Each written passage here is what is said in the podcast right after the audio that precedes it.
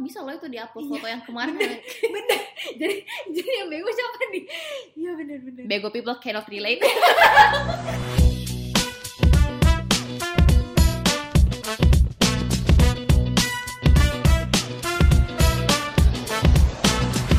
Halo balik lagi bareng kita Vega Fatima dan eh namu Oh, kebalik kebalik balik Balik lagi.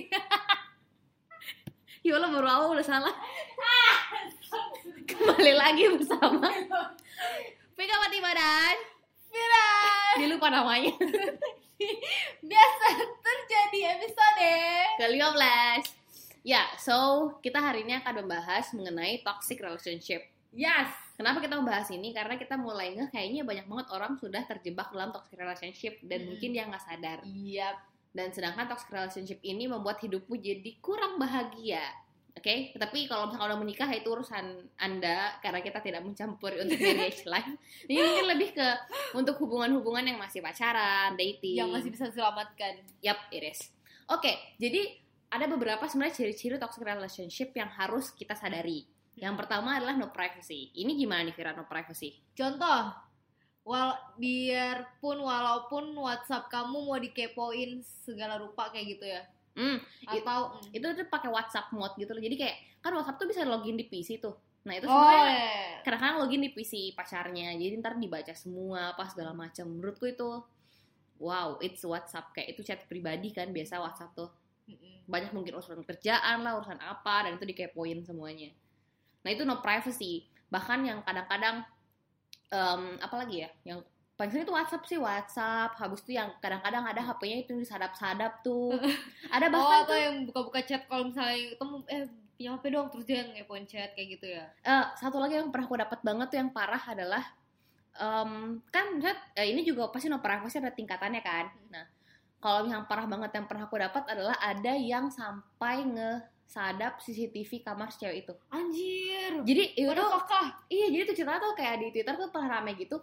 Jadi eh, si cowoknya ini ngechat bilang kamu kan tadi udah nyampe di kosan jam 9.45 Kok baru balas chatku jam 9.49 Ngapain aja balas chat siapa aja dari tadi gila creepy banget Iya jadi Itu dia serius? iya bener di Twitter jadi ada foto dikirim ya ada fotonya si cewek itu di lagi di dalam ruangan Hmm. sama bu- bukti screenshot chatnya gitu. Ih CCTV berarti udah ngeliat macam-macam dong ya Yang nggak tahu sih itu kayaknya cuma di pintu depan gitu Oh. loh. Tapi misalnya berarti ketahuan nih si ceweknya datang akhirnya kayak nanya-nanya hanya terlambat dibalas chatnya 4 minutes. Can you imagine it's 4 minutes? man oh my Iya. god baru ganti baju kali mas setengah jam kali Ya mungkin kayak gitu. Intinya si cewek ini kayak dia pegang HP dan 4 menit nggak dibalas si chat cowoknya itu kayak Come on, can you imagine? kayak psycho sih tuh ngeri banget ya Iya itu udah toxic relationship banget sih Pertama no privacy Dan yang kedua adalah Relate sama yang cemburu berlebihan kayak oh gini. iya bener. Iya cemburu berlebihan tuh lebih ke Yang kayak kamu gak boleh ketemu siapa pun Cewek. Misalkan Sama kita cewek tuh ngelarang cowok ketemu cewek mana pun. Ada juga beberapa temenku tuh yang kayak kamu kalau mau duduk harus sebelahan sama cowok ya. Dia cowok kan? Kayak Hmm. kamu duduknya harus sebelahan sama cowok juga Jangan sama cewek duduk sebelahan. Waduh parah banget ya. Nah itu kan Oh. susah gitu loh Kayak you're in the work area sometimes Kayak orang duduk sebelah ada cowok ada cewek. Mm-mm. Itu sampai kayak gitu-gitu ngeri sih kalau kamu ingat podcast kita yang ke Keberapa? Yo, pasti Ada lupa. oh, ada tuh Yang kesekian? posesif Oh, yang posesif. yang posesif kan itu juga salah satu contoh ya Iya, itu relate banget sih juga sebenarnya. Karena eh, dia kan ceritanya em, situ posisinya dia cemburu sama aku sebagai bosnya si pacarnya Padahal ini. cuman, Padahal nggak pernah kayak macam-macam juga ngapain? cuma rekan kerja doang dia Iya. marah Nah itu yang cemburu berlebihan juga tuh parah banget soalnya sebenarnya mengganggu untuk eh, profesionalitas kerja even untuk cowoknya ataupun untuk ceweknya kayak gitu-gitu. Iya. kadang-kadang juga ada cowok yang kurang ngerti juga sih misalkan kayak em, pernah aku dapet juga kisah yang kayak ini udah tengah malam banget baru terpaksa dianterin sama temen cowoknya baru akhirnya si pacarnya tuh marah banget gitu padahal kayak ini udah tengah malam siapa mau anterin dia pulang gitu kan iya padahal kan lebih penting si safety Hmm. perempuan ini daripada kenapa-napa di jalan Iya. ini tuh cemburu buta nggak jelas gitu sebenarnya sih But That's well. it. itu gak kebayang sih kalau yang sampai duduk sebelahan. Hello man, di dunia ini ada cowok ada cewek. iya Gimana caranya? jadi kalau kayak ngantri sembako gimana Kepaksa ngantri dong ya. Daripada putus mendingan ngantri. Ih, padahal sembako tuh penting loh Iya. puasa biasa banyak sembako guys sobat miskin can relate bukan cannot ya can relate Can relate. Nah, habis itu salah satu contoh yang lainnya adalah keputusan hanya milik satu pihak.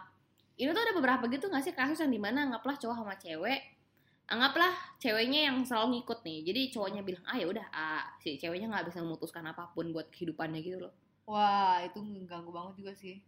Iya, soalnya Oke. hmm, ceweknya juga mungkin pasrah dan cowoknya juga mungkin sangat diktator, maybe I don't know apa Kalau tipikalnya cocok misalnya ceweknya emang bukan cewek yang ngambil keputusan sih, it's okay. Tapi kalau misalnya dia orang yang gimana ya? Kalau udah, kok- pokoknya kalau kamu udah ngerasa terganggu dengan itu, berarti itu udah mesti ya kamu waspadain lah. Iya, Gak nyaman iya sih. diperintah, dituruti gitu terus gitu. ya mungkin ada juga beberapa orang yang cocok dengan itu sih dan nggak merasa itu sebagai sebuah Heeh. kekurangan bisa jadi juga sih. Tapi kalau misalnya kamu udah merasa terganggu dengan itu, it means it's a toxic relationship. Ya soalnya kan lagi famous banget tuh yang kayak kalau kata cewek apa pun dibilang cowok Mesti ikut. ya tapi kan- itu marriage life ya jadi kita nggak terlalu mau sentuh sebenarnya itu Tapi siapa tahu kamu belum marriage dan mengalami itu dan merasa terganggu. nah kayaknya emang atau diperbaikin sih Yes.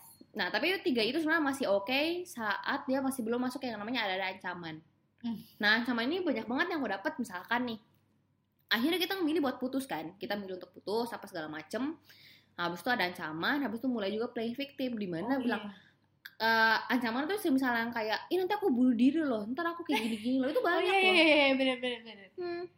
Biasa terjadi tuh yang kayak gitu-gitu ya kan? Nah podcast banget nih Iya. Eh, Tapi iya tuh ancaman tuh bukan kayak Pernah temen aku dia kayak pacaran gitu Hmm. Si cowoknya emang sakit kan Habis tuh yang kayak dibilang Eh kalau kalau misalkan kamu putusin aku Aku nggak akan minum obat Apa segala macam Oh my lord. Nah itu itu pertama ada ancaman yang buat kayaknya playing victim Jadi seakan-akan cewek yang salah Merasa bersalah. Aduh kok gue putusin dia ya. Iya, baru kadang-kadang tuh ada momen yang di mana jadinya kayak dibilang nggak ada sama sekali lagi cowok yang ngomong sama kamu semisal kamu tuh harusnya merasa bersyukur loh aku ada begitu. Oh iya iya. Aku juga punya. Hmm, Ya kan, kayak cerita gitu-gitu. Kayak gitu. Iya. iya. I- itu malah membuat kayak pertama kenapa dibilangin toxic relationship karena membuat si perempuan ini pasti nggak percaya diri lah dia banget kalau misalkan ya, ya memang harusnya aku bersyukur sih misalkan punya dia Iya. gitu. Padahal sebenarnya banyak banget orang di luar itu banyak banget sebenarnya. Come on man, masih banyak ikan Di, laut. di laut, Yes. masih banyak manusia di Bumi. Yeay. Iya, sebenarnya kan kayak gitu. Nah, cuma karena ada ancaman dan playing victim itu, jadi kayak playing victim tuh dikit-dikit kita menyalahkan dia, padahal bukan bukan yang salah. Semisal nih, kayak telat pulang, telat eh bukan telat pulang, misalkan tiba-tiba sakit mah, itu salahin, nah, siapa suruh sih kamu nggak masakin aku kemarin? Kayak Oh. it's it's it's your own fault, man, oh, emang gitu loh. salah gue. Iya, kesehatanmu dan kebahagiaanmu adalah tanggung jawabmu. Yeay. Yes. Oh iya iya benar-benar itu salah satu. Nah itu yang ada ancaman sama playing victim. Sama mungkin yang sangat relate itu yang sering kejadian di mana-mana lah banyak drama dan kebohongan. Iya, bener banget. Mungkin berba- be- menurut beberapa orang ini adalah biasa dalam hubungan itu banyak drama, tapi kalau itu udah kebanyakan dan itu udah annoying banget, aduh mesti dipikir-pikir lagi deh. Kebayang gak sih kalau misalkan kayak dalam sehari-hari yang kamu pikirin hanya masalah relationshipmu terus kayak Iya. you're not growing up. eh, mungkin kamu bisa berkembang banget di pekerjaanmu, di bisnismu, di hobimu, di passionmu, tapi karena relationship yang mengganggu ini kamu akan selalu kepikiran masalah drama-drama itu. Dan kalau Hmm. kebohongan sudah menjadi satu hal yang biasa dalam hubunganmu itu harus dipertanyakan sih. Oh, Kayak sangat. why you have to be together with the person that you always lie to him? Yes. Ya gak sih? Bisa, Iya. aku gak bisa bayang kayak harus bohong tiap hari sama orang kayak hello. Mau sama-sama terus nih. Aduh, masa bohong mulu? Gimana sih? Terus, Ah. Mungkin toxic relationship yang selanjutnya itu posesif. Nah ini sebenarnya udah sempet di mention juga kemarin di podcast kesembilan aku inget ya. Oh iya. Nah, posesif Ada ini tuh yang aku ingat banget ada beberapa temenku yang dia setiap pagi sebelum keluar dari rumah cewek dia harus selfie satu badan dulu OOTD Iya. kemudian sampai di tempat mana habis itu dia OOTD lagi. Jadi lebih ke proof kalau misalkan aku nggak ke mana-mana aku benar-benar pergi ke sini ke tempat ini gitu. Nah, kalau oh ke temen kamu kalau temen aku juga ada. Terus dia mesti fotonya pakai Instagram yang ada jamnya gitu loh jadi mesti foto pakai Instagram terus jamnya dicantumin. Kan kalau Instagram jamnya nggak boleh bohong tuh. Nah. Nah, jadi dia mesti pakai foto foto pakai Instagram Instagram stories tuh. Nah. cantumin jam lokasi. Jadi benar-benar itu fotonya katanya biar bener Ih padahal bisa loh itu diupload Iya, foto yang kemarin. Bener. bener jadi jadi yang bego siapa nih? Iya bener-bener Bego people cannot relate Itu bisa banget kan anggaplah kayak foto. Foto zaman dulu di crop di di di, edit kan di edit dikit, kamu masukin V sekolah dikit Terus kamu save itu jam-jam jam saat secara itu. Iya bener.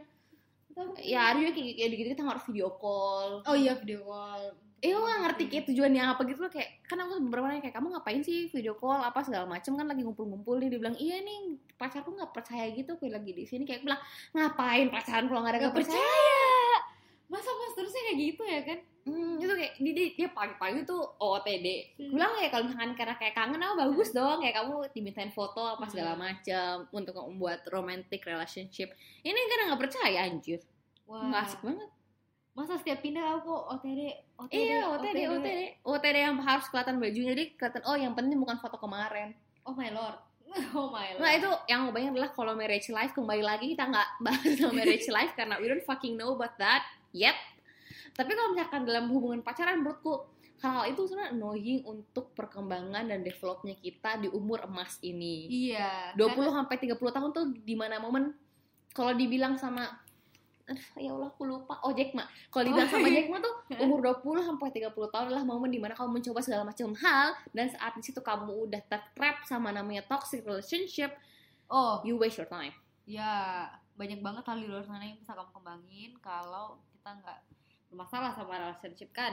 Hmm, Nah, makanya yang harus sebenarnya diingat adalah masalah toxic relationship ini adalah biasanya kita kan selalu menganggap orang itu Akan berubah. berubah. Sampai itu kejadian loh. Jadi bilang, "Ih, tapi ntar ya kalau nikah dia berubah kok." Bilang, "Ntar juga dia pasti berubah kok." Ya, Masa iya? Yakin. Nah, itu masalahnya. Kalau misalkan berubah ya alhamdulillah, kalau enggak Mati. it Mampus. is. Nah, soalnya gini, yang kita harus selalu ingat adalah ya dia punya otak sendiri, dia punya hati sendiri, kita nggak bisa maksa dia untuk berubah kalau dia nggak mau. Iya, dan itu kalau udah kebiasaan akan tetap jadi kebiasaan. Hmm, susah untuk berubahnya. Walaupun mungkin bisa, pasti ada beberapa cerita yang akhirnya sukses apa segala macam. Oke, tapi itu juga perjuangannya kayak gamble gitu gak sih? Kayak kamu lempar dadu, kamu nggak tahu, tada dia berubah, tada dia nggak berubah gitu. Iya. So, Hmm. again. Nah, habis itu yang jadi masalah lagi adalah kalau kamu menganggap semua hal adalah hal normal terjadi. Karena Oh, udah iya. mulai common kan, kayak sekarang cita-cita orang tuh udah mulai hal-hal biasa sama kayak gitu. Padahal itu nggak biasa sebenarnya. Kamu ya, kamu harus sadar nih, salah nih, salah, Eh, bisa ini- dirubah. ini tuh nggak biasa kayak you deserve a happy life gitu loh karena Iya. kebahagiaan itu adalah milikmu bagaimana yang apa dibilang subtle art Apa? ayo Eh, halaman berapa? Satu halaman, Cok. jadi subtle art yang paling gue suka adalah kesalahan mungkin bisa jadi milik orang lain tapi bertanggung jawab untuk kebahagiaan diri sendiri adalah selalu milik kita sendiri ya. ya jadi jangan selalu kayak ya Nyalain tapi orang. nyalahin orang atau menyimpan kebahagiaanmu di orang lain karena itu tetap tanggung jawabnya kita gitu loh Bahagiamu tanggung jawabmu. It is.